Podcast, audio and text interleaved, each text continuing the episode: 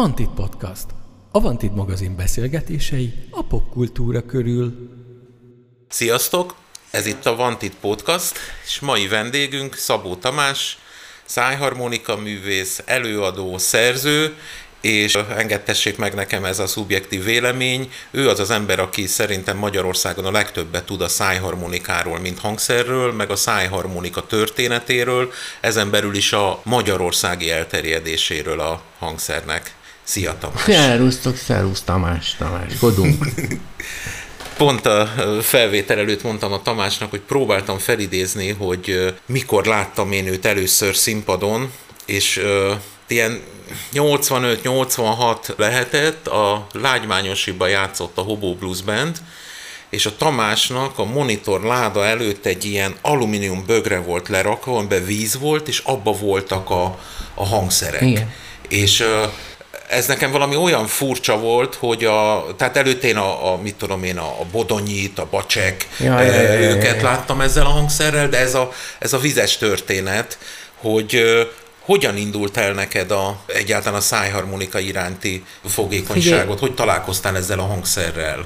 Én alapvetően én nem, nem zenésznek készültem, és családban voltak hát ilyen polgári származásból származó, vagy ilyen fel, felső polgárságból származó attitűdök miatt, hogy nagyapám hegedült, meg a déd nagyapám építész volt, de közben meg mit tudom, hárfázott, szóval voltak ilyen, de ezek mind ilyen családi viszonylatban, tehát sehol senki nem mit az életben, még neveket se tudunk egy csomó esetben, hogy ki mit csinált a családban már, mint hogy nem egy ilyen csörtető família volt a miénk, és akkor így ezzel a mamám is zongorázni tanult, de maximum karácsonykor játszották a csendesét, a szevaszt. Ebbe kismerült a, a zenei tudás. Tehát én nem vagyok egy ilyen zenész familiának a sarja, így irigyeltem is mindig, a, főleg a romákat, amikor visszamenőleg nem tudom, tíz, százezer évre vissza tudják vezetni a tizedik leszármazottig, hogy neki még a nem tudom én, ük, ük, ük nagyapja is hegedűs volt. Szóval, hogy ezért egy kicsit olyan outsiderként indultam, én rajzosként indultam, nem azt tudtam, hogy szabadúszó leszek. Tehát ugye a kommunista, én még abban nevelkedtem, ugye a kommunizmusban, azt tudtam, hogy az akkor, amikor trendnek fel volt tüntetve ezt a képet, amit az akkori politikai irányzat elővetített a népnek, hogy már pedig így kell csinálni, vagy ez a normális, vagy hát gyerekek, majd lesz majálisotok is, meg május esélyi felvonulás, ez nekem soha nem ment. Tehát eh, ahol tudtam, mindig pont a másik, másik oldalra álltam, tudod, rövid hajjal lehetett járni iskolában, csak megnövesztettem, tudod, szóval ez a részint a pubertáskor ilyen, ilyen just is bennem volt, de hogy hát én igazából nem nagyon foglalkoztam a zenével, a, a rajz, rajz az nagyon izgatott engem, és aztán ez is szintén az akkori Hát felvételi rendszernek volt az egyik ilyen, ilyen éppensége, nem egy dicső pontja, hogy ott is olyan kollégák kerülhettek be a képzőművészeti pályára, akiknek mondjuk a felmenőikbe ott vannak a nevek, és akkor ezeket előszeretettel vették fel annak idején, ha tudott rajzolni, ha nem.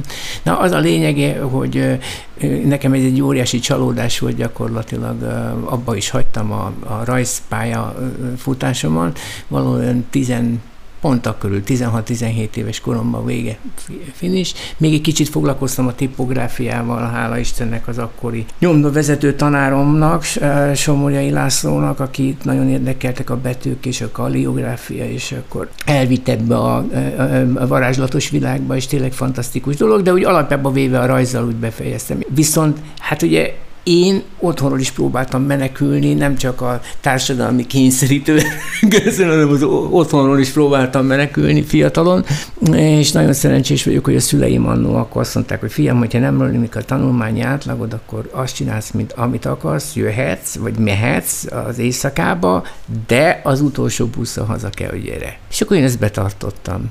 És akkor így nagyon korán a Józsefvárosi klubban már leért, meg aztán a... a, Mik a, voltak a, akkor ott? Topó már volt? Hogy nem volt, már Topó előtt volt ez. Hát én neked nem, nem tudom mondani. Lakatos Bögöly Bélának volt például ott klubja, ugye egy híres énekes volt, roma énekes volt, akkor a, a stb. nek is volt klubja ott. Hát Balog én, Misi. Balog Misi, persze. Balog Misi, ba, ba, a Balog, bizony, bizony Balog Misi is volt. De egy nagyon, ö, ö, meg volt valami csávó, aki hát én meg nem mondom már ilyen, akkor jött be a kázió, mert akkor volt dádádás korszak, és akkor ő, neki volt már ilyen kázió, és erre egy egész koncertet össze tudott tenni, és akkor táncolt rá, meg nem, de meg nem mondom, hogy mi volt. Neki rendszeresen volt rajongó tábora. Na mindegy, ezek ilyen, ilyen érdekes módon ilyen... Torma. Mi? Torma. A Torma, de a zenekar volt, de ez nem zenekar volt, egy csávó volt. Meg volt a Spenót is, ezek, ezek ugye egy rakáson voltak ott ezek a gasztronómiai csodák, finoman szólva. Jó, arra én bírtam. Tehát én, bír, én minden evő voltam egyébként. Na és akkor eljutottam a, a Homónak a, a Bercsényi utcai klubjába, akkor még az, az volt, és akkor ott láttam először a Hobót, én a Bercsényi klubban láttam a Hobót. Aztán utána már átköltöztek a, Józsi, a, a FMH-ba, akkor ott követtem, és akkor hát olyannyira nagy rajongójuk voltak, hogy én nekem volt egy ilyen ZRK felvem, és az összes koncertet, fel, vagy koncertet felvettem, de úgy képzeljétek el, ma is kb. 150 vagy 200 darab ilyen polimer, vagy nem tudom, ferro, vagy éppen ami volt, mint Fotex kazettám van, Hobo Blues Band koncertekkel. Bizony, az öregnek megkérdeztem annak, hogy érdekli, azt mondta, hogy nem érdekli. Pedig érdekes dolgok vannak, lehetnek rajta. És nyilvánvaló ez egy ilyen szakbarbár szemével, már akkor is úgy látszik, a gyűjt, gyűjtésnek a mániája ott volt titokban. Az Mert ugye ezt nem dobtam ki, mondom, ma is megvannak ezek a kazetták. És én nemrég adtam oda egy ismerősnek 150 hubó koncertet. Te is? Először én is csak magnóval, aztán mikor már pókával jóba lettem, néha kaptam leftet meg rájtott pultról, Ja, és, hát, és olyan exkluzív dolgok, hogy mikor Hobo kim volt Amerikában, és Póka Blues néven játszottak, Blind Face-t, meg ilyeneket, Tóth Janó énekelt, Aha. akkor... A, de te már a későbbi korszak, akkor ez már Hát ez a, olyan, én azt hiszem személy szerint 82-83-tól kezdtem el, de akkor még csak hát azt, hogy mentem, és így tartottam igen, a, igen, igen. elemmel a magnót. Hát akkor és össze kellett volna vetni ezt, a, ezt 85, az archívumot. 86 körül már az volt, hogy akkor már jó minőségű. Például a, a Fuchs Laci a Calvin tér mellett lakott, igen. és tőle megkaptam a Doors koncertet, amin ott voltam, talán 200 ember volt bent a Magyar Rádió, amikor felvették a Doors albumot, a teljes anyagot. Tehát a lemezre fölkerült, mondok valami 15 nóta, de játszottak 25-öt. Ja, hát te benfentes voltál, én csak a izéket És a, a, azt megkaptam, a, a Lacitól szallagos magnum volt, meg neki négy sávos reboxa Aha. volt, és átjátszotta nekem kazettára valami krómos extra, nem Igen, tudom, hát ezek el. csodák, ezek csodák, az az igazság, hogy ezeket, ezek ilyen értékek. Nekem a szememben ezek értéket képviselnek, ez is dobom ki nem mit tudom én, nekem is vannak ilyen egészen elképesztő helyekről, kispesti munkás otthonból, nem tudom, valami statiszta válogatásról összeszerzett koncert, nem tudom, amit akarsz minden. Ugye ők is próbáltak mindenhol, ahol lehetett megjelenni, tehát az ő életútjuk is igencsak gazdag ebből a szempontból. Na és akkor én elkezdtem így, de párhuzamosan ugye, ugye nem akartam, én nem akartam különösebben zenész lenni, de azért zongorázni kell, énekkarban jó hangom volt, akkor Vikár Béla dalversenyen első lettem, ilyen galgamácsai lakodalmassal, nem is értem, hogy hogy kerültem oda így felnőtt fejjel, de ott voltam. És, Ez középiskola volt? Általános iskolában. Általános, általános vég, vég, nyolcadikos izébe, és akkor hát ezek ilyen nagy pontok voltak, tehát valahol mindig jelen volt az élet, életemben a zene, de nem, nem ez volt az elsődleges cél, és akkor, amikor befejeztem, végleg letettem a, a, a ceruzát, akkor vette a nyár, akkor ugye volt ilyen, hogy szakmai gyakorlat, amit az akkori, mit tudom én, iskolák valami, nem tudom, hogy milyen büdzséből finanszíroztak a gyerekeknek, tehát kvázi a nyomdának megérte, hogy ott dolgozzál, mert nyári gyakorlatot egy hónapot te, mint segédmunkást alkalmaztak végül, és te, te megkaptál mondjuk, ha sem tök 300 forintot, ami az persze óriási összeg volt. Na és akkor ebből ebből vettem az első szájharmonikámat, egy, a, a, még azt is megmondom nektek, mert a blokkja is megvan egyébként, 153 forint volt, és a, a Rákóczi út 60-ban volt ugye a triának a nagy játék és hangszerkereskedése, de az a 60 az azért érdekes, mert ez már 1930-ban is ott volt, képzeljétek, ez a, ez a hangszer volt, csak Marnitz Frigyes néven az első Marnitz volt, az máshol volt, de a második Marnitz volt, az már ott volt, és ott készítettek hangszer gyártás, hanglemez gyártás is folytott abba a hátsó udvarban annak idején. Na mindegy, ezek ilyen érdekes, és úgy összeáll szép lassan a kép. És hol lettem véletlenül másoló munkás? A triánál lettem véletlenül, a gondnokságon másoló munkás. Ugye kihortam a gyereket kilenc hónap után, azt mondtam, hogy köszönöm szépen, nem akarok többet dolgozni, és akkor az utolsó eh, fantasztikus húzásom akkor alakulgatott meg, úgy vastagabban, vagy hát így tartósabban, úgy akarom mondani, a Palermo, és akkor volt ilyen, hogy hát a gondnokság, a triál gondnokság az egy jól menő, ugye országos szinten csak a triál volt, aki foglalkozott itt a hangszerekkel. Más ne, mástól nem volt, maximum egy-egy ilyen maszek, mint a Kúria utca, vagy tehát, de ezek nagyon ritka dolgok voltak. És akkor óriási pénzeket kaszáltak abból, hogy vettek, mit tudom én, x, mit, mit a hangfalakat, mit tudom, ünnepségekre beszélni, de hát az évi egy ünnepség volt karácsonykor, amikor átadták a díjakat, vagy nem tudom mi, és egyébként ott állt, és akkor jött a gondnok, aki minden évben szépen leselejtezte ezeket a hangcucokat. És én a gondnokságon dolgoztam, és én láttam, hogy mikor van leselejtezés, és akkor a az egyik ilyen lesejtezésnél nagyon fürge voltam, és mondtam a, a, a gondokvezetőnek, gondokságvezetőnek, hogy nekem van egy ilyen amatőr zenekarom, jó lenne nekünk egy ilyen Vermona hangfa, látom ott vadonatúj szinte, még villogója is volt, az minden ez kegyetlen. És hogy, hogy, hogy így elvinném. Azt mondja, jó van fiam, de akkor azt ki kell találni, hogy miért selejteztük le, és hogy neked mire, miért kell, mert azt meg kellett, akkor le kellett írni, hogy én odaadtam annak az állampolgárnak, mondja, tehát a, a vállalaton belül annak a dolgozónak odaadtam, aki megindokolta, hogy neki azért kelt, mert. És én azt írtam egy krumplivermelés céljára. Elfogadták. Úgyhogy a Palermo egyik első énekcucca az így került hozzánk. Úgyhogy, ami azért érdekes, mert ez egy Vermona láda volt, ez egy ilyen Vermona erősítő volt, a, tényleg az idősebbek tudják, hogy miről beszélek, hogy mi logója volt ilyen. Az a bizonyos nagycsatornás? Az, az, az. Az, az, bizony, tuher, tuher volt még igen, a tuher, pontosan, igen, igen.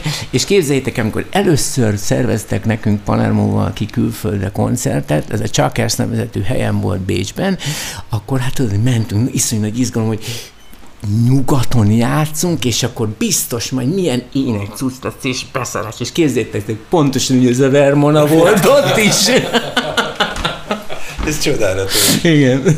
De hogy a, a, ahhoz, hogy te bekerülj a Palermóba, ahhoz neked már, akkor te már fújtad a hangszert? Hát igen, én ugye előtt az udvari bolondokba játszottam, ugye, hát ezek ilyen, én, én nem tudom, én nekem az életem nem, vagy az, ahogy kialakult a zenész karrierem, vagy nem tudom, én ez nem mondanám, hogy irányított volt. Tehát ma nem lehet nem irányítva csinálni, mert aki nem tudja, tehát akkor mindenki voltunk. Voltunk a Fikában, voltunk a Fekete lyukban, voltunk a a fregatban, meg voltunk az egyetemi klubokban, aki éppen ráért ott volt. Tehát aztán egyszer csak azt mondták, hogy innentől kezdve minket így hívnak, hogy, de az még mindig nyitott volt, mert akkor jöttek, jöttek mentek. mentek az emberek, érted? És minden zenekarban ez volt. Hogy ez nem volt az, hogy, hogy ma meg látom azt, hogy basszusgitáros keresek, pont, jó, innentől kezdve megfeleltél, meghallgattunk, te lesz a basszusgitáros, oké, én vagyok a basszusgitáros, szóval ez közel se volt, azt hiszem a 80-as években így le. Sokkal nagyobb volt a szabadság? Nem, igen, meg a kócos volt ez az egész dolog. Hát kitől tanultuk volna? Hát az illés már nem, ugye? Tehát azért tegyük hozzá, hogy a 60 60-as év, ez, az én generációm ez egy kicsit szerencsétlen luk lett ebbe, egy ilyen egy ilyen fekete luk van ott, megmondom miért, mert mi még a, tehát a, a profiktól nem tudtunk már tanulni, mert ők ö, éppen lesz, lehanyatlóban volt annak idején a kádárizmus, és az, a KGST piac elvesztésével gyakorlatilag mentek a sülyeztőbe, tegyük hozzá. Tehát a konzsuzsának azért lehetett x százezres eladása, mert ennek a 90%-át kivitték a németek NDK-ban, NDK-ban, meg, meg, meg Moszkva. Ugyanígy a Fenyő Miki, értem én a 4 milliós izét a Moszkvába, persze, ez, ez klassz, de semmi baj. De ők effektíve már nem, jel, nem, nem álltak színpadon, Nekünk meg még nem volt lehetőségünk bebizonyítani, és jött egy csomó új irányzat, új arc, tehát megjelentek a, az alternatív zene, az, hogy a neurotik, ugye tűzdevassal írtották ezeket a zenekarokat, mert nem tetszett ugye a felső vezetésnek ezek a idézőbe tett meg, akkori megmondó zenekarok, és egy csomó zenekart oda soroltak, és nekünk nem voltak olyan felépési lehetőségeink, hogy akkor művölődési házba vagy fesztiválokról ne is beszéljünk, nem maradtak, akkor, akkor kezdett el kibontakozni a kocsma mozgalom, és akkor a kocsmákban jelentek meg ezek a zenekarok, meg azok a zenekarok, meg a, megalakul, akkor jött a fekete lyuk, és a többi, hát ez, erre van a zenetörténészek, akik szépen fel tudják vezetni ezt, hogy hogy volt pontosan, meg hogy mit, csak hogy nekünk ebbe a rétegbe kellett gyökeret verni, és minket fölül nem szeret, azok a zenekarok, tehát akár a hóbó kimondottan nem szeretett, mert nekünk ellen, e, ők ellenséget láttak ebbe a kultúrába kultúrába. Mi angolul énekeltük, ő magyarul énekeltek. Ők Dorsz énekel, én megmondtam, hogy a fenéket, hát meg kell hallgatni, hogy mit csinált a Dorsz. Miből csinált a Dorsz azt a számot, ja, hogy ez ilyen volt eredetileg, és ez, ez már, ez már tudod, ez egy kom, a konfliktus, és nem csak mi voltunk így, hanem a rokkosokból is, tehát aztán, a, hogy csomó rockzenekar azért vérzett el gyakorlatilag, azért nem tudtak újonnan, vagy új, új alternatívákat be, mert fölülről nem tetszett sok embernek az, hogy miket, hogy mi másképp gondolkodunk arról a zenei világról. Viszont nem is voltunk. Bocsánat, csak hogy a, a fiatalabb hallgatók értsék ezt a 90 90-es években, ez a nevezzük alternatív zenei szintérnek, hát én emlékszem, hogy a Palermónak ilyen 25-28-30 bulia is volt akár egy hónapban. Hogy Tehát, hogy folyamatos, hétfőtől persze. vasárnapig tudtatok Igen. játszani. Igen. Na de hol? A Stixbe játszottunk, itt a Rózsa utcában, ami már ezer éve nincsen, meg aztán játszottunk a, a Tatajában, meg ezek elképesztő helyek voltak, azért, mert hogy igazából ezek nem zenés klubok voltak, hanem oda a kocsmaros rákapott erre a dolog, de jó, jöjjön a Palermo, és akkor oda vittünk, mit tudom, mi hasonlítjuk, 50 embert, az már neki szuper volt aznap csütörtök estére, mint forgalom. És akkor, de ugye ez ugye szépen érdekes, hogy mára meg teljesen eltűnt, és teljesen elhalt. Tehát, hogy az a, annyira megváltoztak a, a mai fellépési lehetőségek, hogy meg a, a, főleg a rétegzenekaroknak a jelenléte a, a hazai popiparban, vagy hát a zenei kultúrában, hogy ez nem is tudom, hol, hol, hol kéne ennek a, a, a gyökerét megváltoztatni, hogy egy kicsit visszaforgassunk, rángassunk már egy kis élő zenét ebbe a városba, mert tehát nincsen tilos az ánk, nincsen, nem tudom, és akkor próbálkozik mindenki ilyen helyi klubbal, de már, de már haszonorientált Igen, produkciókról van szó. meg a zenekart garantálja, hogy Igen, és egyébként egyet. meg a zenekar csinálja meg a reklámot, a zenekar, és hogyha nem, akkor te vagy ráadásul még a hibás is. Szóval, hogy e, e, e, az a baj, hogy ezt a féle gondolkodást kéne egy kicsit átfésülni, hogy a, a zene az mindig bencenatúrára szorult, a, a, a, ugyanúgy, mint a festészet. Egy Rubens nem azért maradt fent a virágnak, mert ő olyan iszonyatosan szuperfestő volt, persze szuperfestő volt, de olyan volt még az bár élettárs legalább 150, hanem ő neki ott volt a Károly király, és akkor minden volt, minden volt meló egész évben. Szóval, hogy és akkor te ott festesz, akkor gyere ide is, rajzoljál már le engem. Tehát, hogy ez, ez mindig is ez a mecenatúra így, így történt, Kicsit azt gondolom, hogy hát össze kéne egyszer majd dugni a fejünket. Megmenteni a világot. Megmenteni a világot, igen. igen. 91-ben, nem, 89-ben a Bistro Blues Banddel már vinil lemezen megjelentél. Igen. Ja, hogy kerültél te össze a, a Vasszolival? Hát ez is, igen, érdekes, hogy amennyire érdekel az mások múltja, annyira nem az én nem. Hát hogy kerültem? Úgy, hogy Zolinak volt egy ilyen polbites korszaka, amit a Boros Lajossal, hát az akkori, hát Dévai Nagy Kamilla is oda tartozott, de egyébként a Dobai Justin duó is oda tartozott. Tehát ez egy ilyen klik volt, akik volt egy ilyen találkozó, dalos találkozó is, hogy mit a Székesfehérvár. Igen. És akkor az egyik ilyen dalos találkozón játszott a Palermo, az utolsó valamelyiken játszott a Palermo, és akkor én, én Zolinak már ismertem egy-két számát, mert a, amikor blues-t hallottam egy lemezen, akkor én azt akármilyen szar volt az a lemez, én megvettem. Egy számért is. Tehát a Kék Csodatorta című dobai lemezen is rajta van a nem tudom én melyik blues, talán pont a izét, a fajlatos, romlott fajlat blues, ugye, és ezt az Oli írta, és akkor ott élőben hallottam, és akkor ú, és akkor én ott játszottam velük, beúrottam egy számba. És akkor innen van valahol szerintem a kapcsolat igazából. És akkor ők, ő, ő, ő egy, egy idősebb generáció volt, és nagyon sok mindent tanultam tőle, látásmódot, de hát ugye tegyük hozzá, hogy az akkor feljövő blues hullám, ugye aminek a 96 volt a csúcsa, az őket nem tudtam, nem, nem tudta felhozni, mert akkor pont nem volt trendi a magyar nyelv. Tehát amennyire ma most mindenkit arra kényszerítenek, hogy te magyarul óbégassál mindenféle Petőfi verset, akár tetszik az embereknek, akár nem, ott akkoriban nagyon sokan gondolkodtak így, hiszen a dalosok így gondolkodtak, hogy amerikai alapú folkokat, country, blues magyarul énekeltek.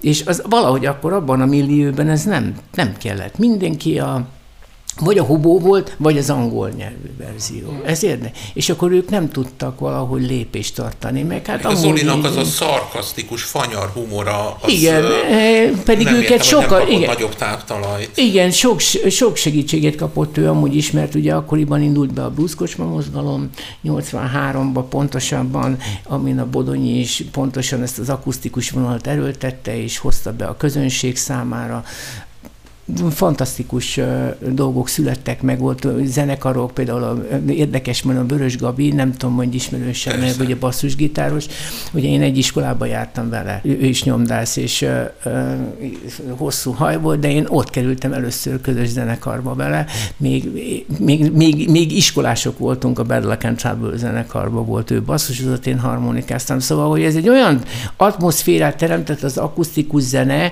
a sajátos az akkori sajátos, picit magyarkodó, de amerikásan magyarkodó, vagy nem tudom én mi verzióban, hogy, hogy, hogy tényleg létrejött az a féle közeg, amit egy adott esetben egy egyetemistás réteg nagyon szíven, könnyen magáénak tudott. Tehát nem küzdködtünk, mint ma.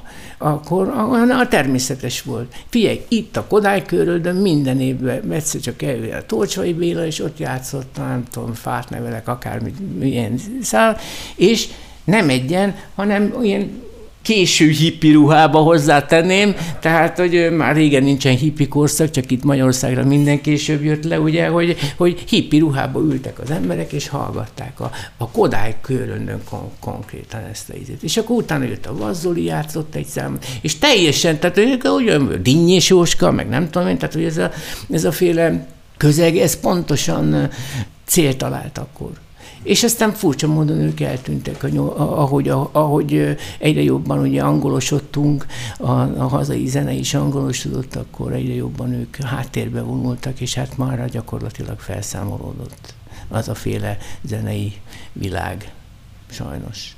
Na mindegy, én így kerültem a, a Zoliéknak a csapatába, nagyon élveztem azt a formációt, nagyon sok mindent tanultam, részint az akusztikus játékról, a Bocskai Pisti már egy ilyen öreg rókának számított, ő a Rodeo nevezetű country zenekarával, vagy hát bluegrass zenekarával, country meg szoktak kövezni, de egy bluegrass zenekarával mentek folyamatosan játszani külföldre, az osztrákokra is, és hát ő tényleg sokat tudott, és azt, azt gondolom, hogy ez a, ott akkor abban abban a millióben nagyon, egy, nagyon sok mindent tudott átadni nekem gondolkodásban, és a Zoli is látásmódban, Ráadásul ők ugye ő műfordító volt, vagy hát ilyen fordításokat csinált az MTI-nél, tehát ő friss kézből tudta, első között tudta meg a, például az a blues szíreket is érdekes dolog volt, hogy az MTI-ből úgy kapta, hogy ő napi kiosztásban ő fordította le gyorsan, amit kell.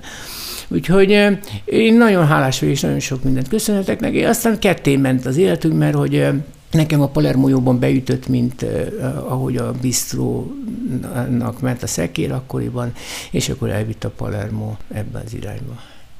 Mert az bennem így úgy maradt meg, én 94-be költöztem Budapestre, hogy néha tényleg az volt a probléma, hogy most hova menjek, mert három ö, haver is szólt, hogy ők itt játszanak, ott játszanak, és ugorjak be. Most meg tényleg ez a péntek, szombat, meg a fesztiválok, amire Figyelj, korlátozódik. az útkeresés, egy zenésznek az útkeresése nagyon sokszor, én ezt így látom, nem cénirányosan történik. Később veszük észre, hogy megtörtént. mert elmegyünk egy közegbe, mert, mert amikor valahol meg akarok újulni, akkor valamit változtatni kell ahhoz, hogy egy picit meg, elmegyek egy közeget váltok, elmegyek egy egy olyan szórakozó helyre, mondjuk, ahol nem jártam. És ott olyan zenekart látok, akit még nem láttam. Hoppá, ezek így gondolkodnak erről. Éppen ezért az akkori közegben rendszeresek voltak az, hogy átfolyások voltak, tehát a puf, a Pál vagy tehát a, a, a, nem csak a pufnak, hanem az összes, a, a Pajor Tamástól kezdve a Király Tamásig, tehát az, az a féle idézőjelbe tett ilyen alternatív közeg, aki a, megtöltötte a fikát, az teljesen, azt kell mondani, hogy Palermo fanklubhoz tartozott de nem azért, mert ők tudták volna bármikor is, hogy ki ez a BB King, hát hol érdekelte őket. Nem érde. Azt látták, hogy itt valami történik nekik. Érdekes, amitől ők merítenek majd valamit. Mit tudom én, egy egy az Jenő személyisége, az én személyiségem, vagy valami, ami, a, ami plusz adalékot adhatott nekik, és ők azt szépen átformázták maguknak, és akkor így voltak ilyen egészen el, elkeserítő rémkoncertek, mint hogy a Sziámi Palermo, és ki volt a harmadik, VHK. Hát gondolhatod, hogy mi lehetett ott. Az, tehát ilyen Totál fesztivál. Ez, igen, az E-klubban volt, ez megvan a plakát, tehát ilyen nincs, tehát ez, ez már önmagában is víz, de hogy ez létező történet volt. És valahogy elviselték ezt az emberek együtt. Tehát nem ez volt, hogy ma célirányosan oda megyek arra, ezért mert hallottam, hogy ez a basszusgitáros jól játszik. És akkor megnézem, hogy tényleg olyan jó, vagy milyen, milyen, miért is vannak ezek annyira elől? Megnézem már, mi a szart játszik az a csapat, érte? Szóval óriási különbség van a motivációja a, a, a, a zenészek megújulásában, és amikor az ember kitalálja, hogy na, igen, érzem, elment egy kicsit az idő felettem, egy picit változtatok, vagy merre felé menjek, hogy hova megyek szórakozni, teljesen, vagy mit akarok megnézni, alapvető dolgok, ne, nem tudok mit felütni, mert ott az internet, és de melyik szájtra menjek fel, mit nézek meg, tényleg, tehát, hogy annak idején nem voltak ilyen problémáink, nem tudom. Tehát egyszerűen azt mondták, 12-kor házi buli van, és nem viccelek, fél egykor már nem lehetett bevenni a házi buliba. Érted? És ez most ott valahol az állnál mondjuk valaki azt mondta, és mindenki tudta, hogy hol van, mindenki oda talált GPS nélkül, minden, érted? Működtek ezek az emberi valós kapcsolatok, az, hogy, hogy téged nem szeretlek, téged nem. Most ma minden szinten a protokolláris, csináljunk házi bulit, jó, akkor megtervezzük, akkor majd izé, meg lámpionokat veszünk, persze. Nem, és enne, ebben, ez nagyon-nagyon boldog vagyok, hogy én azt a korszakot éltem inkább meg, és nem ezt. Tehát ma nem gondolom, nem azt mondom, hogy ma rossz, mert nyilván vagy azok, akik ma például házi bulikat terveznek, ilyen tinik, nem tudom, ők nem tudják a különbséget, és nem érzik, vagy nem tudnák a különbséget. Nem fikázom le azt a, a, igen, azt a, azt a generációs izét. Érdekes dolog, hogy valaki most felhívott nem olyan régen egy zenekar, és akkor, hogy csinálnak egy unplugged, így no zenekar felvételeket, és hogy arra gondolnak, hogy az egyik számba játszak, és akkor unplugged, és akkor küldjétek már át a számot, átküldtek gyakorlatilag egy unplugged, hát annyi, hogy metal, csak kiserősítőken tudod, tehát metal kiserősítőkön, és akkor mondtam nekik, hogy de figyeljetek, ti tudjátok, hogy én a harmonikát, hogy ez egy, ez egy, nem ez a hangszer sajnos, tehát az, ami szerintem nem annyira ide illik. De ők annyira azt hallják belőle. Hát mondom, hogyha akusztikus gitáron lenne eljátszva, akkor tényleg az lenne. És akkor visszaküldtek egy olyat, ugyanolyan torzított gitár, csak akusztikus gitár. Aranyosak, szeret, érted, ez gimnazist, ez aranyos meg, csak csak hogy, csak hogy tényleg ma így működik sajnos a dolog. Ne csak zárójel, hogy a, nekem nemrég jutott el hozzám, én nem hallgattam Judas Priestet, de hogy a Rockarola című első lemezükön van szájharmonika és egy abszolút brit heavy metal zenekar. Akkor még ilyen lassú számaik is volt. Egész sokáig voltak ilyen lassú számaik zongorában. Figyeljetek, a, igen. Azért az a, onnan, egy blues zenekar volt eredetileg. Igen, tehát... tehát itt Magyarországon a bluesról ismerjük a szájharmonikát, de a világtörténetben ez egy 1100 éves hangszer. Tehát ennek a gyökerei egészen a Tang diasztináig visszanyúlnak, és ezekről vannak is felvételek, meg kotta irodalom van. Tehát ezek létező történetek, azt kell mondanom, az egyik legidősebb hangszer. Az, amit a mai formájában kapunk, az nyilvánvalóan nem sok köze van a 1100 éves nátsípos hangszerhez, de az, a, innen eredeztetik a zenetörténetek. Amiről tőle beszéltek, az azért fontos, mert a har, és azért hoztam fel ezt a dolgot, mert a szájharmonikát mindenki el tudta érni. És amikor én egy kicsit arról szeretnék egy mondat erejéig úgy beszélni, hogy igazából a maga az, hogy a szájharmonikát én elkezdtem kutatni Magyarországon egyet, mondjuk lokálisan, hogy mi történt itt, vagy, vagy hogy lehet ezt visszavezetni, az ott kezdődött, hogy, hogy iszonyatosan sértve érzem magam, olyanok, mint amikor a dobosról azt mondják, hogy ez nem zenés, csak egy dobos. A szájharmonikásról meg azt mondják, hogy ja, csak egy szájharmonikás, ezt a nagyanyám is tudott, tudod. De miért tudott a nagyanyád? Azért, mert az egyetlen egy olyan hangszer, ami olyan szinten populárissá tudott válni, hogy az akkori, tehát a 200 évvel ezelőtti embereknek is a hétköznapjaiba bele tudott épülni. Tehát abból, miután mindennapos tényező volt, azt használták temetéskor, vidám, mit tudom, bálokkor, aratáskor, nem tudom én miről, és ezért minden nap jelen volt a szájharmonika, ezért nem tudott, nem olyan volt, mint egy zongora, tehát a zongorát az, az egy polgári hangszer, ezt meg kellett venni, ez súlyos pénzek voltak mindig is, és akkor ahhoz hely kellett, kellett, millió kell, akkor jött az, az Enikő, megtanult valahogy zongorázni, tudod, az van kéztartás, nem? Ez még mi? A Parasz bácsi be a zsebbe kiment a aratás szünetébe, eljátszott magának egy népdalt sokkal közvetlen, ezért lehetett populáris, és az emberek ezért szeretik a hangját, vagy ezért van jelen. De olyannyira, hogy nem tudott utána egy idő után elválni és kiemelkedni, mint önálló hangszer, hanem megmaladt ebbe a... Ah, harmonika, azt látjuk a koldusoknál, az utcán, ezt látjuk a aluljárókban. Én is tudok harmonikázni, hát én így is tudok harmonikázni. De hogy alapjában véve, mint hangszercsoport, vagy mint a hangszernek az elismerése, az, az nem nagyon történt meg éppen ezért, mert nagyon be, és túlzottan bele volt épülve az emberektől. Tehát, hogy ez, ez a számtalan régi cikk bizonyítja, hogy mennyire fontos tényező volt ez az emberek életében. Tehát amikor 38-ban azt mondták, hogy gyerek gyerekek, ide többet szájharmonikát nem hoztok be Magyarországra, mert 170 ezer tonna érkezett 37-ben, 170 ezer tonna. Ez, mondjuk 10 deka egy harmonika, osszuk le, de mondjuk, hogy ez csak darab, mindig, mindenkorban másképp volt a megjelölése. Valahol azt mondják, hogy 49 ezer darab, máshol 170 ezer tonnát, tök mindegy évről évre, mert mai zeneboltosokat megkérdeztem, hogy uszkve körülbelül a három nagy forgalmazó körül mennyit adnak el. Hogy összeadva három ezer éves szinten. Nem 49 ezer darabot, és ez csak a kis harmonika volt. Tudod? És akkor azt mondták, hogy hülyék vagytok, tehát agyon akarjátok vágni a hazai könnyűfémipart, mert ugye ez gyakorlatilag a hazai játékipar, mert az oda tartozott, ugye a présgépek miatt, meg nem tudom, ide be nem hoztok több harmonikát. Közben ugye kitört a világháború, rögtön a németek úgy gondolták, hogy hát igen, hát azért adjunk nekik valamit behozatal, és akkor ilyen kártérítésként, háborús kártérítésként szintén kaptunk öt vagonnyi szájharmonikát, mert a magyar parasztnak az kellett, fésű szájharmonika meg tükör, mert ezeket így ömleszve hozták be az országba. De Na, mi? Minden második családban lehet, hogy volt egy szájharmonika a 30-as ahogy években. Mondod, ahogy mondod. Ez ahogy mennyire mondod. segíthette akkor egyáltalán a zenetanulást, meg az önkifejezést? Érzést, hogy nem egy elérhetetlen dolog, hanem e, Pontosan, tehát ez nagyon, és annyira jelentős volt, hogy képzeljétek el, itt a kutakodásaim e, alatt volt egy, e, hú, mindjárt, majdnem, majdnem, hol tettem, még, ja itt van.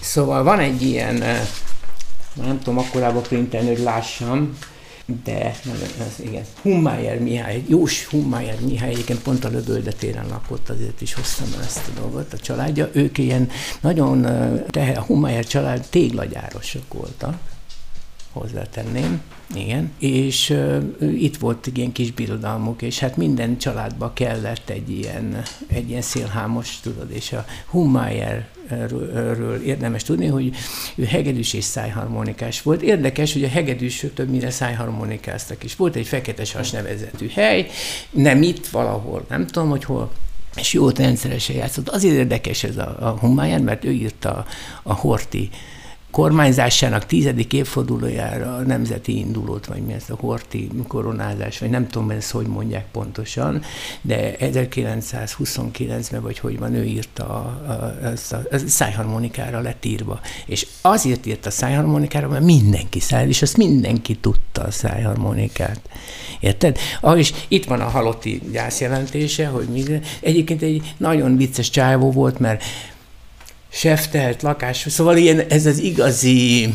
Tegyük hozzá, hogy a szájharmonika művészeknek, magyarországi szájharmonika rész, művészeknek jelentős részén vagy zsidó, vagy cigány, vagy cigány és zsidó volt. Szóval, hogy ez egy kimondott ilyen Etnikai hiányzott hangszer, hang, etnikai volt. hangszer volt, igen. És itt ezen a részen rengetegen voltak ráadásul.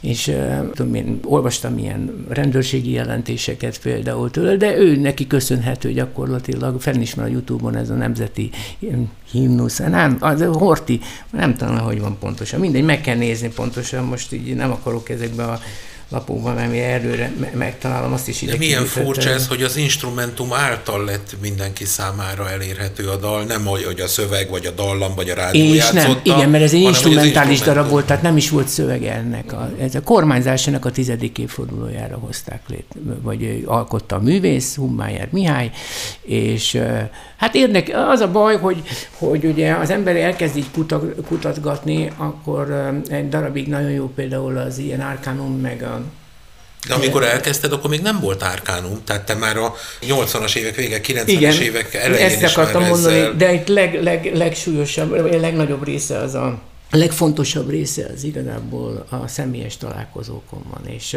nagyon sok esetben a család nem engedélyezi, vagy titkosítják, a, a, nem feltétlen azért, mert harmonikás volt, vagy akármi, hanem mondjuk, hogy ne derüljön ki, hogy írt a Horti.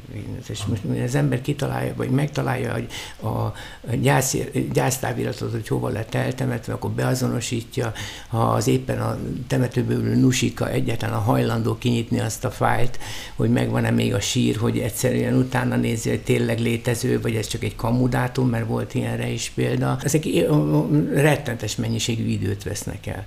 De a személyes találkozás, hát az csak addig működött nekem, sajnos, most már ezekből az idősekből lassan kifogytunk, hogy én pont egy olyan, én, hogy van ez, 93-ban jelent meg első, először a harmonika könyv, annak azelőtt kezdtem el foglalkozni először ezzel a magyar szájharmonikás kérdéssel, és akkor még léteztek a, a, a szájharmonikások. Volt egy színházi öltöztető, úgy hívták, hogy Sárközi Robert, és ő volt az első, akitől felhívott a Sárközi Robert engem, és azt mondta, hogy hallottam valami riport kapcsán, hogy ön szájharmonikázik. Én már nagyon idős vagyok, de szeretném, ha megnézni a szájharmonikámat, mert szeretnék, hogy hogy hát ugye továbbadni, vagy hogy hát én.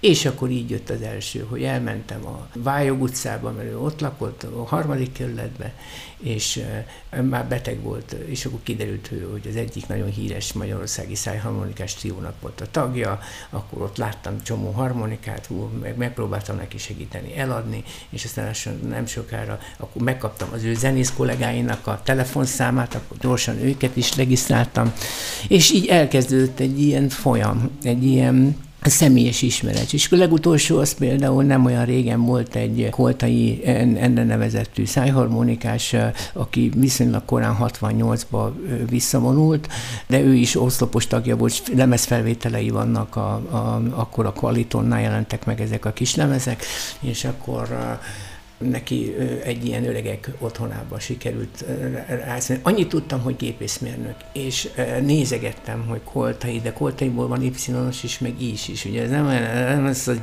volt ilyet, ez nem olyan egyszerű, és akkor oké, okay, és akkor hány éves lehet durván, ha én akkor volt 20 éves, akkor tudja, az ember elkezd így latolgatni szépen, és akkor azt mondja, gépészmérnök, és akkor nem tudom én melyik, melyik ilyen öregek otthonában, nem, ezt tudom, tehát megtaláltam, hogy melyik öregek otthonában van, és akkor szép nem, nem találtam semmi kontaktot, akkor az apácák tartják azt az izét, és akkor írtam az apácának, hogy ha ta, küldjön már telefont, vagy engedje meg, hogy találkozzak vele. És akkor kiderült, hogy tényleg ő az az illető. Na, de hát ez egy, ez egy engem élve, élvezem ezt a munkát, de ez egy rettenetes meló. Vagy mondok nektek egy, egy, egy másik, van egy amerikai szájharmonikás, átmagyarosított, a magyar névről át amerikásította a nevét, Karcsi, mi csak Karcsinak hívjuk. Karcsi, ez egy vendéglátós, itt van egyébként a Kálmán, Kálmán helyi Károly. Hát ez a Kálmán CZY-nal volt, erre nyírségből származó szájharmonikás. Kérlek szépen, a, olvastam a ilyen régi magyarok lapjában, amerikai, kanadai, meg ezeknek a, a, ezért, hogy hirdetést adott fel, hogy itt is van, hogy a Kovács Gyuka, Jerebic Trio közleműködik Kálmánc helyi Károly szájharmonika művész. Na hát akkor én ezt életemben nem hallottam erről, hogy kicsoda ez. És akkor elkezdtem menni, akkor felhívtam a egyetlen egy olyan embert, aki közel volt a tűzfészekhez, aki az ottani magyarokat koordinálta, mert ugye az ottani magyar intézetek nincsenek egymással jobban, azt hozzátenném, miért lennének jobban. Tehát a, itt igen, ismerjük, ismerjük őt, igen, nem adhatom meg, nem, nem, nem. Menjen át a másik intézetbe, többször játszott. Hát sajnos itt izé, ilyen is itt mindenhonnan levakartak, borzalmas, és akkor az ottani szakszervezetnek, a magyar zenészek szakszervezetének ott is van egy egy ilyen szakszervezet, már éppen haldokló tagját sikerült elérnem a Szombaimin keresztül, mert ő éppen dolgozott. De ez hogy derült ki, azt már ne, ne, ne kérdezz, hogy miért pont ő. És akkor ő mondta, hogy igen, sajnos két éve meghalt ez a Kálmánc helyi úr, szegényesen. Megtaláltam az utolsó apartmanját, mert ugye ott kint apartmanokban laknak, sokszor bérlik, és akkor az apartman kimutatását tényleg. Az, hogy melyik temetőben vagy hol van, sajnos ez, az, az mai napig nem, nem derült ki. Viszont ugye én, engem a zene is érdekel, hogy mi volt az a mű, és akkor hát nagy nehezen sikerült rátalálnom egy ilyen felvételre, mármint hogy ő az volt a, hogy ő gyártotta ezeket. Tehát ez egy vendéglátó zenész volt, aki kint, kint maradt Amerikában a 60-as évek végén, és kialakított magának egy kisebb ilyen közönséget, elment a magyar házakban, meg egy-két izébe, és ő gyártotta magának a felvételeket, és vannak ilyen reklám, tündériek, hogy itt van Kálmán helyi, vagy Charles Kálmán helyi legújabb kazettája, és Pedro kocsmájában, tudod, szóval ez a színdega, nem tudom én, a zöld fák alatt jó sírni, nem tudom, tehát cím, izé, ide. Én ezt mondom, csak megszerzek egy ilyet. És sikerült megszereznem, hát kemény. De ez hozzátartozik a magyar szájharmonikás kultúrához, úgy, ut- utána mentem. Mekkora a te gyűjteményed? Így a kazetta CD felvételek, ami a, a magyar... A, az, az nem olyan sok. Az az igazság, hogy a Magyarországon a, tíznél több nem nagyon jelent meg az archívumokban, amit egyébként a Simon Géza nagyon szépen felvezetett uh-huh. és kitalált. Sajnos annak idején a rádióműsor, rengeteg archívumon van rádióműsorokról például, meg rádió felvételekről, de akkor úgy csinálták, hogy nem rögzítették ezeket. Ja, tehát élőben játszottak? Élőben játszottak, de azok soha nem voltak rögzítve, és egészen a 41-es, 41, 40, 45 után jön be a rögzítés igazából. Tehát az addig rész gyakorlatilag szinte semmi. Akkor van olyan, aki... De a műsorúságokból ezek nagyjából kinyomozhatók, hogy, az, hogy ezek így rendszeresen voltak, ugye? Persze, abszolút. Abszolút. Annyira rendszeresen, hogy naponta kétszer-háromszor. Tehát akkor, akkor a menő volt itt a... Van egy, egy Hofmeister József nevezetű szájharmonikás, ő 20-as években volt, nagyon menő szájharmonikás, és hát ugye próbálja az ember az adatokat begyűjteni. Hofmeisterből 292 ezer létezik a világon, aki már meghalt, úgyhogy szinte teljesen reménytelen. Annyi volt az egyetlen egy kapaszkodom, hogy hentes volt eredendően. Mert ezek a harmonikások, ugye annak idején, tehát a felderítésükben óriási problémát jelent az, hogy annak idején nem úgy működött a, a média, mint ma. Voltak a sztárok és a senkik. Tehát kiírták azt, hogy Szelecki de az, hogy ki van a Szelecki, ki kíséri a Szelecki azt nem írták ki. Ezek az emberek ott voltak a háttérben. Tehát a Herrer Pálnak mondjuk a, a szalonzenekara, végigjátszott a magyar színész élvonalat, éppen, hogy csak meg van jelölve, maximum. Nagyon nehéz utána menni ezeknek a rizéknek. Ez az egyik, ez a másik pedig, hogy ezek egyszerű emberek voltak. Tehát ott is élt az a dolog, ami most már egyre világosabb, hogy zenélésből akkor sem tudtak egyértelműen megélni. Egy-ketten igen, akik többnyire elmentek az akkori varietés cirkuszvállalathoz alkalmazottként, ezek ilyen úgynevezett fehér galléros előadók voltak, artistáknak minősültek, készültek, nem tudtak légtornázni, többnyire bohóc kategóriában voltak. Rengetegen ilyen, ilyen duett van, szájharmonikán bohóckodik, XY és a többi. Ezeknek mind utána mentem, gyakorlatilag majdnem fel van terítve az egész kikicsoda, és milyen tréfát csinált, és hol csinálta, és mikor csinált, de igazából ezek nem koncertező szájharmonikások voltak. Koncertező szájharmonikás az 50-es évek végétől jelenik meg a, száj, a, az ABC szájharmonika, a Szoboszlai Károly szájharmonika, az volt az első, és ez tartott kb. 68-69-ig, és utána így elvágták az egészet, mert betört a beat zene, és elmosott mindent. Mert akkor a Addig a szájharmonika volt az érdekes, már, már mint hogy elérhető, de utána elérhető lett a szintetizátor, meg a, az elektromos gitár, és egyszerűen ezek visszavetődtek, ezek a hangszerek. És ott a, utána, miután ez a, mindig azt mondta az akkori politikai vezetés, hogy hát ez a nép hangszere, és akkor az volt, hogy a népből meg kell találni azt, aki érdemleges legyen, hogy felemeljük, ezért olyan embereket emeltek fel, akik mondta nem azon a hangszeren játszottak, tehát most teljesen mindegy, hogy hogy gitároztál, de azért volt a szörény jó többek között, mert őket támogatta az akkor, érted? Az vele egykorú, gyorsan akartam mondani egy nevet, teljesen mindegy, Petes Sándor szájharmonikás nem támogatta. Miért támogassa? Mert abból volt 150 ezer, a szörényiből egy volt. Nem csak azért, mert magyarul is írt szövegeket, hanem hogy, hogy most ez tök rendben van így, csak hogy ezt nem támogat. Ezért ez a vonal ez teljesen elhal és ezért utánpótlás sem nőtt ki. Mert és semmilyen utánpótlás, ezek szépen lassan visszavonultak. A legutolsó ilyen idős zenekarra 83-as felvétel van, a gyerekek úttörő karácsonyán, az egyik utolsó parlamentbe tartott úttörő karácsonya volt 83-ba, az ABC Szájharmonika triónak egy három, igen, nem mindenki játszott azon a felvételen, az originál felállásban. A lényeg az, hogy ők eljátszották, és ez egy nagy merészség volt, a, oly távol, mégis úgy közel az emigrációs dalt, amit nem nagyon szerettek akkoriban hallani. Egy poros nevezetű énekesnőnek a száma, Borsos nevezetű énekesnőnek a száma volt annak idején, és akkor ez egy, hát egy ilyen 56-os dal volt, és ezt ott nem nagyon szerették, de ott van, fent van a Youtube-on, sikerült rábenni, hogy tegyék fel az örökösöket, és akkor játszanak ott. Még csináltak egy ilyen kis videoklipet is hozzá.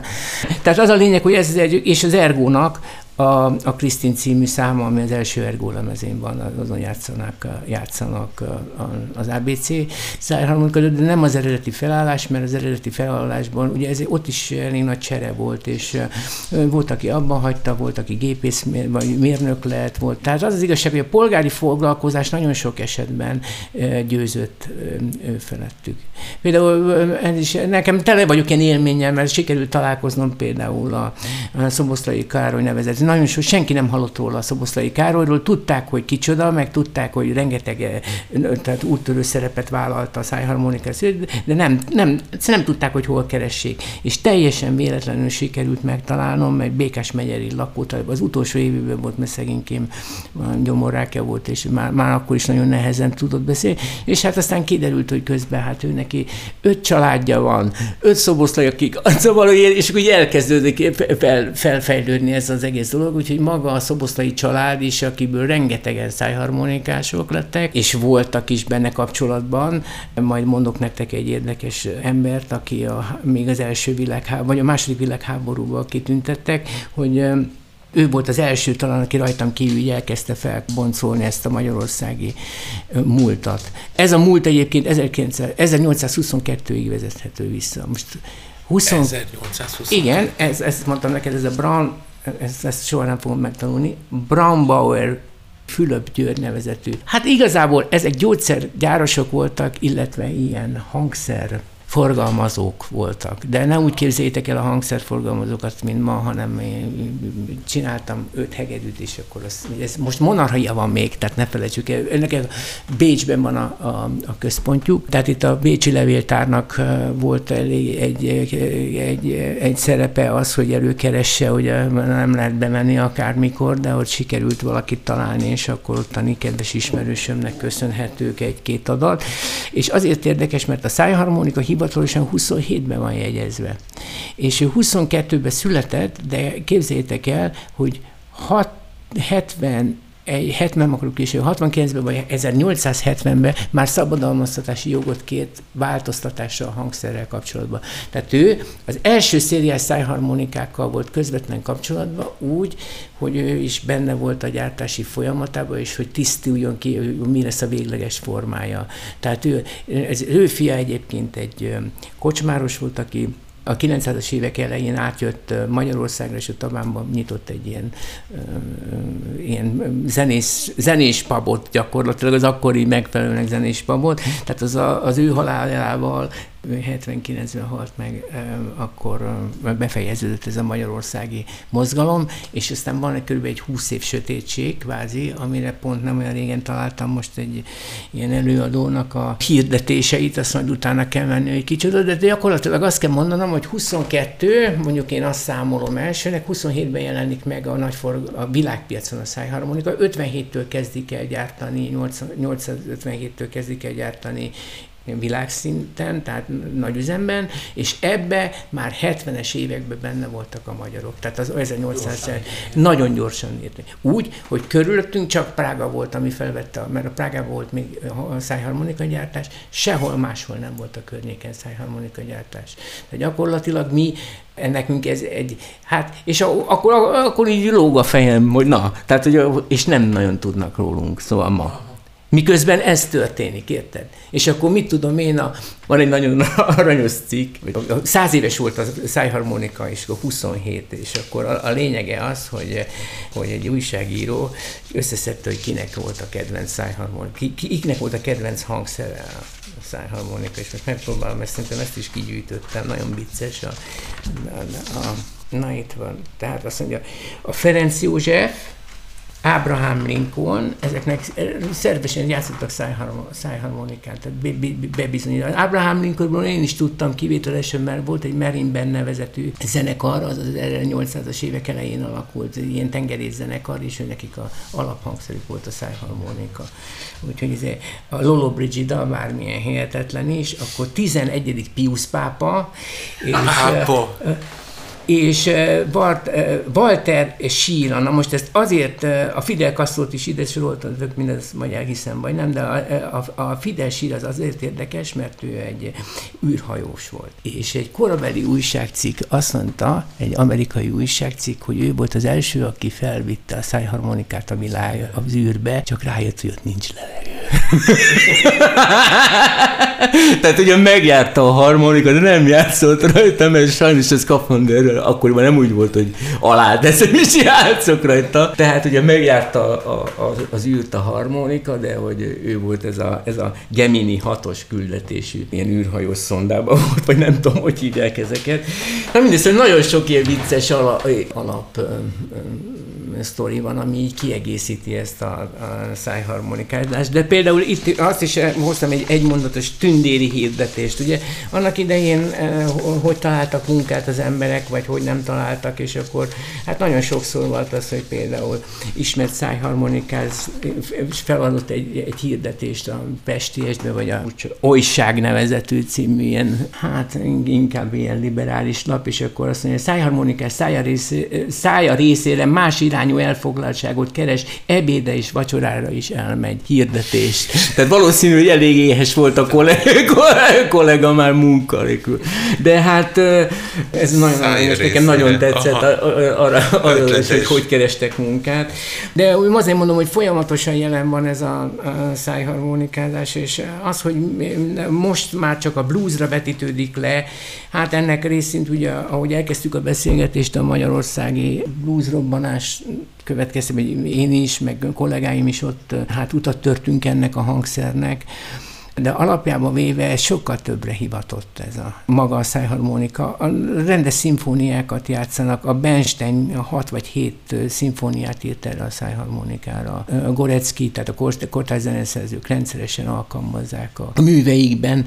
Nálunk itt ez a blues country, ez ragadt meg. Ugye, ahogy mondtam, a 60-as évek végén letöri az elektromos hangszer, akkor minimális szinten megjelenik még itt-ott. A, ugye a pici, a somló játszott ezen a hangszeren, a Tolcsvai, illetve egy ilyen Szabó Monó György, az Atlasz Együttesnek az egykori szájharmonikása játszott. Mindenem, vagy, egyetlen egy felvételem maradt meg a Bimbam terét, harangozó terének a, az egy, egyik, egyik számában van egy szájharmonika betét gyakorlatilag, de körülbelül ennyi. És akkor jövünk mi, illetve hát a Bacsek Pistiék 83 körül, és akkor jövünk, én a Ferencivel 86 körül, támadjuk 86-87, és akkor utána jönnek a többiek gyakorlatilag. Bár a szerénységed miatt nem beszéltél róla, de 30 évvel ezelőtt harmonika VB-n a Ferencivel ti megosztott ötödik helyet értetek el. Hogy, hogy történt ez? Á, hát figyelj Tamás, tudod, az igazság, hogy én nem vagyok egy versenyző típus. Ferenci az inkább versenyző típus. Egyes nem értek egyet a zenét versenyeztetni. Ezt nem lehet kilóra, sebességre, érzelemre, kinek mi, mindegy. Hát az akkori itteni forgalmazók, a Hóner forgalmazók kitalálták azt, hogy szponzorálnának akkor, de akkor ennek van egy ilyen kitétele, hogy nekünk részt kell venni a három, akkor még csak három három éve megrendezésre jelő világ harmonika világbajnokságon, Esküszöm neked, hogy rüh- rühöm volt az egésztől. Tehát egyszerűen annyira nem akartam meg kimenni, és a kocsival mentünk ki. Ferenci megszervezte, hogy kocsival kivigyenek, és mondtam nekik, hogy hegyes halomnál mentünk át, hogy ott, ha van egy kis dolgom, a templomba bemennék, már akkor hülyének néztek, és akkor rógtam az érettségiről még egy százasnak a jó Istenem, mert akkor azt meg azt mondtam, hogy ha, ha átmegyek az érettségi, kapsz egy százas, odaadom, a perseibe bedob, nem dobtam, mert disznó voltam rá, és akkor öt évre rá, ugye mentem ki, és pótoltam ezt. És csak annyit kértem, hogy, hogy ne, ne, ne legyen különbség. Tehát ne, ne győzzünk. És hát érdekes versenyző, aki így indul, hogy nem akar győzni. Azért nem akartam, mert már, tehát sajnos Magyarországra nagyon, én nagyon nagy problémának látom Magyarországon az, hogy a folyamatos megkülönböztetés van. Tehát ki a legjobb szakszofonos, ki a legjobb dobos, ki a legjobb, izé, és az emberek nem is mérik meg, hogy volt a Csepregi Gyuszi, meg a Dés László. Mind a két zenész fantasztikus zenész volt. Egyik ilyen zenét játszott, másik olyan zenét, amit a Csepregi tudott, nem tudta a Dés, és fordítva. Nem kell ezzel különösebben foglalkozni. Volt a Szabó, meg akkor a Ferenceket, mert nem azt jelenti, hogy ki a legjobb. Én ebben a ki a legjobb, most nem akartam sose részt venni, tudod? És ők meg táplálták, ráadásul a, a, a, a Ferenci akkori menedzsmentje táplálta ezt a ki vagyok én és akkor itt tolták, ott tolták, és én nekem az volt a izém, hogy, hogy csak ne, jaj, csak ne, és bejött. Úgyhogy így lettünk megosztott ötödikek a, a, a Gyurival. Én örülök neki, hogy nem, nem, nem kerültem előrébb nem, nem éreztem volna. Egyébként az akkori győztes, akivel én ott összebratyiztam, azóta is tartom a kapcsolatot, az Carlos de Hunco, ma már világhíres szájharmonikás. Szájharmonikás körökben tudják, hogy milyen fantasztikus játszik. Ő, ő nyerte meg az akkori szériát, illetve van egy egy nagyon kedves, és nekem ez egy nagyon-nagyon fontos emlék maradt az életemben erről a fesztiválról, hogy oda jött egy ausztrál csávó. Hát én úgy képzelték, hogy ezeket a harmonikásokat beöntöztették, különböző termek voltak, a klasszikus zenének egy klasszikus, egy ilyen, ilyen művöldési házféle terembe, akkor voltak a jazzisták, azoknak egy ilyen, ilyen pábos, de ilyen függönyös pábos, és a bluesisták meg kocsmába mentek. És akkor ott voltak a versenyek, és ott ült az ember a zsűritag, és akkor el kellett játszani valami akármit, vagy alappal, vagy zenekarral. Utána este volt még egy session, figyelték, hogy te mennyire vagy aktív, vagy mennyire vagy kreatív, és a többi, és a többi. Na, a lényege az, hogy oda jött egy, egy ausztrál csávó hozzám, és azt mondta, hogy ő, ő hozott ajándékba az ő által a legkedvesebbnek és a legszerethetőbb embernek itt a, a, vagy a produkció közül egy ajándékot, és ő szeretné ezt nekem átadni. Hát már több padlót fogtam, és odaadott egy ilyen olyan VHS kazettát, amit persze itthon nem tudtam lejátszani, mert nálunk más rendszer volt, volt az amerikai rendszer, nem Ez tudom, a. Parsecam, meg a nem tudom, igen, NTSC, igen, vagy mi. Igen, és nekünk meg a, az, az, az, az, tehát senkinek nem volt, csak a tévékben volt egy-kettő, azt meg nem lehetett tudni, hogy bemegyek át, megnézem, hogy mi van rajta. Úgyhogy gyakorlatilag kaptam egy ajándékot, amit soha nem láttam, de aztán később, amikor már hozzá lehetett ezekhez férni, akkor az egyik kedves ismerősöm megnéztük a kazettát, és olyan felvételek vannak rajta, hogy Ausztráliában Az Ausztrál szájharmonika történet van rajta. Ők 1938-tól, vagy 28-tól mm, jegyzik. Náluk volt egy Brown nevezetű szájharmonikás, aki az akkori világbajnokságot megjelentő, ő nekik az az első ilyen hazai híró Ausztráliában. És olyan koncerteket és részleteket és riportokat tartalmazott a felvétel, amik Ausztráliában voltak. Hát ugye szerintem még ma se tudjuk, hogy mi van Ausztráliában, nem hogy mondjuk 30 évvel ezelőtt, főleg a blues, izé. És akkor láttam olyan érdek, ritka felvétel, hogy Billy Dixon koncert van rajta, vagy nyilatkozik, akkor a, tehát olyan, akiket ők áthoztak, csak tudod, nem volt publikálva sehol. És akkor ilyen nagyon érdekes stúdióbeszélgetés Ray charles és nagyon-nagyon fantasztikus az egész kazetta. Howling Wolf a piac téren játszik, szóval ezeket mai napig nem látott fent a Youtube-on, mert mondom, az kimondott a regionálisan oda tartozott, és ezt kaptam tőle, és aztán sikerült megnéznem ezt a dolgot. Tehát nekem ez egy nagyon pozitív dolog lett, de úgy igazából, amikor hazajöttünk, akkor így mindig próbáltam így hümmögni, igen, hogy elhümmögni ezt a dolgot, mert nem volt fontos soha nekem ez a Ez jó egyébként, hogy nem kilóra veszed a művészetet, ahogy mondtad, hogy ezt nem lehet, hogy most ki a jobb szakszofonos, vagy ki a jobb herflis, különböző dalok vannak, különböző hangulatok. Egyiket egyik tudja jobban megoldani, a másikat nem. Egyébként én azt gondolom magyarországi szájharmonikás kultúráról, mi itt most a mairól beszélek már, régen voltak nagy neveink, volt a Barabás, volt a Vásárhelyi, akikről szériát, széria harmonikát is elneveztek, például Piccolino. Piccolini néven szerepelt, az volt a művész neve, és ő, őről nevezték el a Piccolinót, nem csak azért, mert picike egyébként benne van a nevében, de hanem volt köze ehhez a dologhoz. És egy jegyzett, jegyzett dolog volt, még úgy is, hogy ezeknek jelentős részét a, a akkori vezetésére nem nagyon engedtek ki a, az országból ezért itthon maradtak, és nem voltak világjártak. Egy-kettőt azért sikerült, de, de hogy a többé-kevésbé mindenki itthon maradt, és innen próbáltak világhíresek lenni. És mi nekünk meg van lehetőségünk, és igazából egy embert tudok mondani, ez a Pribojszki Matyi szeretett kollégám, aki én azt gondolom nemzetközi szinten is annyit tudott tenni, hogy ma így egy jegyzett ember, senki, én sem vagyok, mert egyszerűen nem, más, más a gondolkodó, én mondjuk nagyon más gondolkodó, de, de akik megpróbálnak sztárok lenni, a világban azok másképp, Magyarországon másképp gondolkodnak, más utat találnak hozzá, és ez nem feltétlen járható külföldön. A Mátyásnak még van egy személyes kisugárzása, és egy, ő nagyon sokat tett a hazai harmonikás kultúráért, hogy fesztiválokat hoz, ő hozta el ezeket az idegen arcokat, külföldi idegen arcokat, és az egy útja lehet annak, hogy megismerjék ők, mert ők visszahívták, De és a többi, és a többi.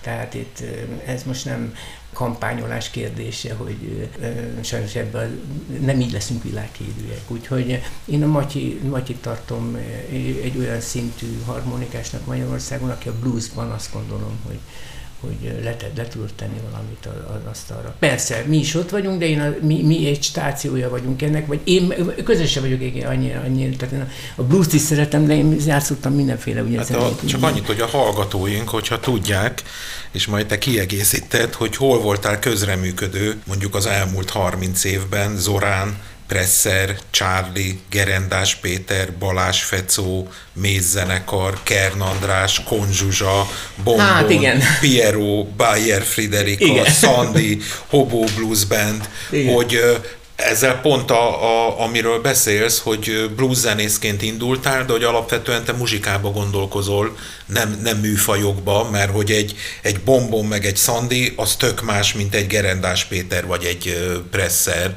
az egyik kollégát mesélte, hogy ti együtt kerültetek 94-be az Ére, Gyuri a Pipi, meg te a, az Orán csapatba. Igen. Hát az 30 év. Persze. És hogy hogy, hogy, hogy talált meg téged az Orán? Ezt nem tudom, ezt a részét nem tudom, meg nem is kérdeztem. Annyit tudok, hogy 93-ból van egy táviratom. Hát akkor táviratoztunk még, nekem nem volt telefonom, és az, az Orán küldött egyet, hogy légy szíves, hív fel ezen és ezen számon hónap reggel vagy ma este.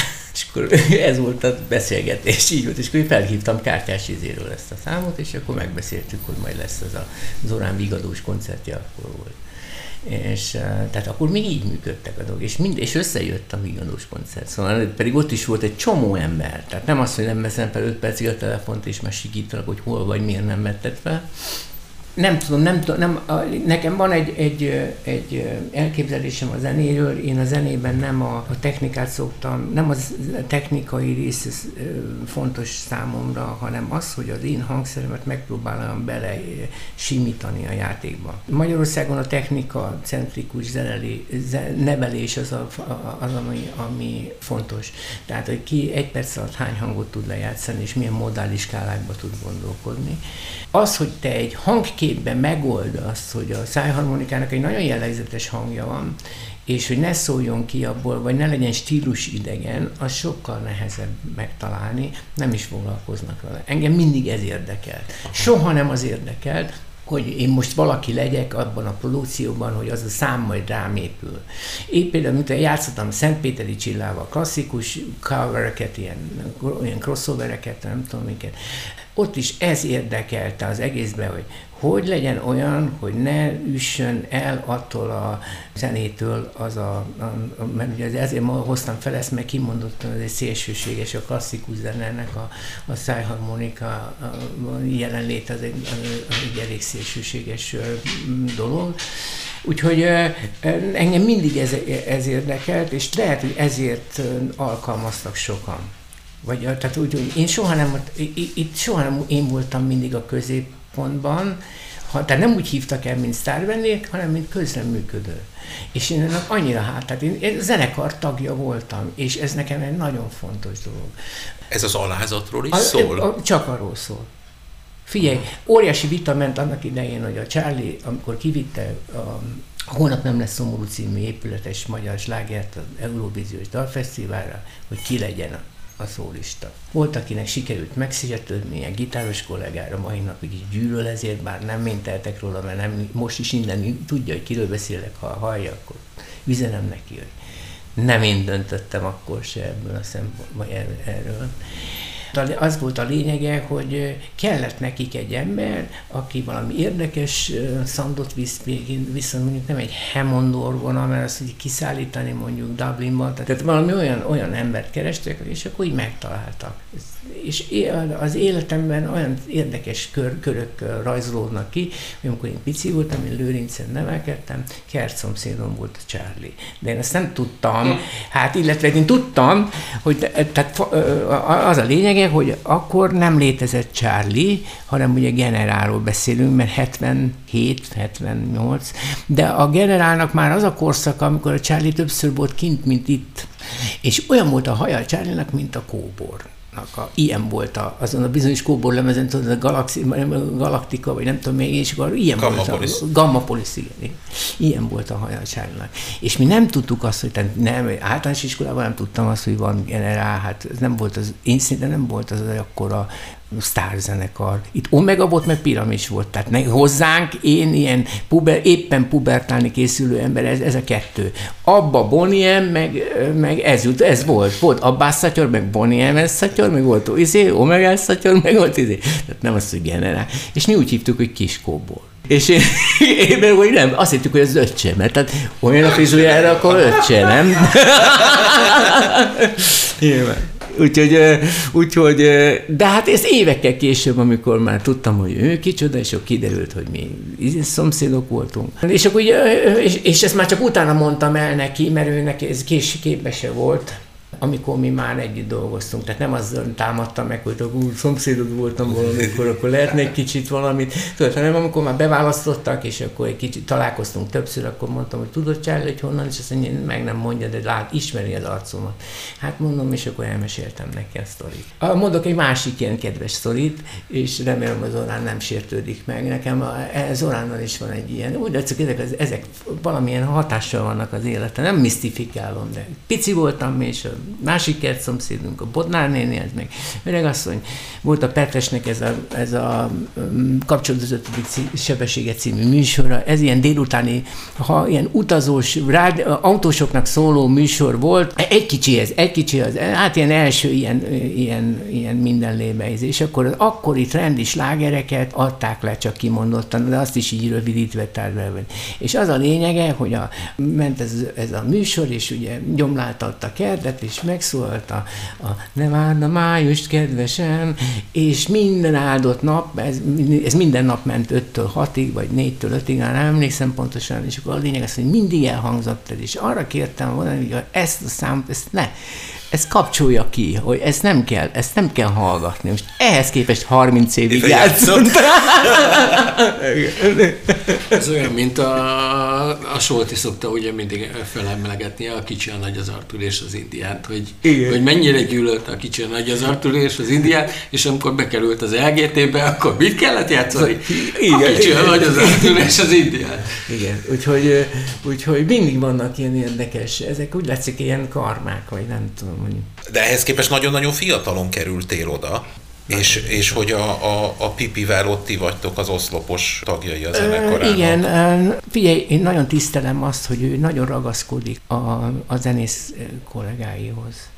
Ugye Zoránnak volt több, a Taurusban is volt, azt hiszem, tehát ugye Igen. több kísérlete is volt ilyen, és amikor szólókkal éltek, akkor nem nagyon tudták ezt már hova menni, és akkor kitalálták neki ezt az unplugged dolgot, és akkor a, megnéztek egy Clapton koncertet, akkor ott egy harmonikás, akkor aha, de hát ne legyen kigyúrva a harmonikás bőrcsekibe, motoros szerkóban, mert az orán meg fehéringbe játszik, tehát akkor nyilvánvaló, zakója van ennek a csávonak, akkor legyen ez, tehát nyilvánvaló ez egy ilyen marketing marketing fogás volt annó. Én azt gondolom. Megismert az orán, és én nagyon sokat tanultam, olyan fegyelmezett, hihetetlenül pregnáns ember.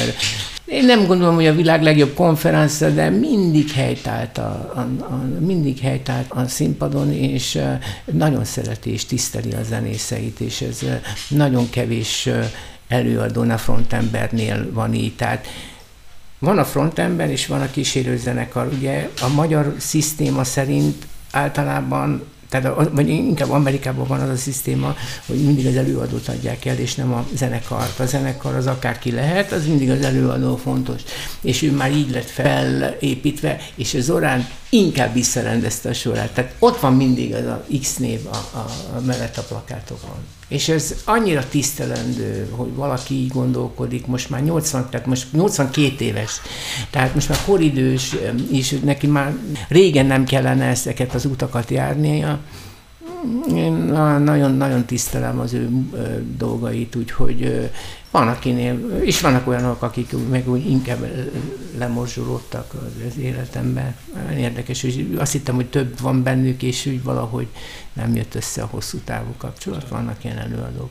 Például a, a naptár egyeztetés az nálad hogy megy? Hogy vannak a saját blues formációid, rengeteg kollégának a, a alkalmi projektjeibe, vagy közben itt vannak a, a nagy dinoszauruszok, akikkel azért arén de hogy ezt, ezt tudod logisztikák összerakni, most mit tudom én, német nyelvterületre kimennél négy napra a saját blueszenekaroddal, de közben meg lenne szabadtéri a valakivel, hogy ezt... Képzeld el, hogy én nekem nagyon későn lett laptopom, meg számítógépe, a utolsó percig, csak amikor már minden elkezdett e-mail jönni adni.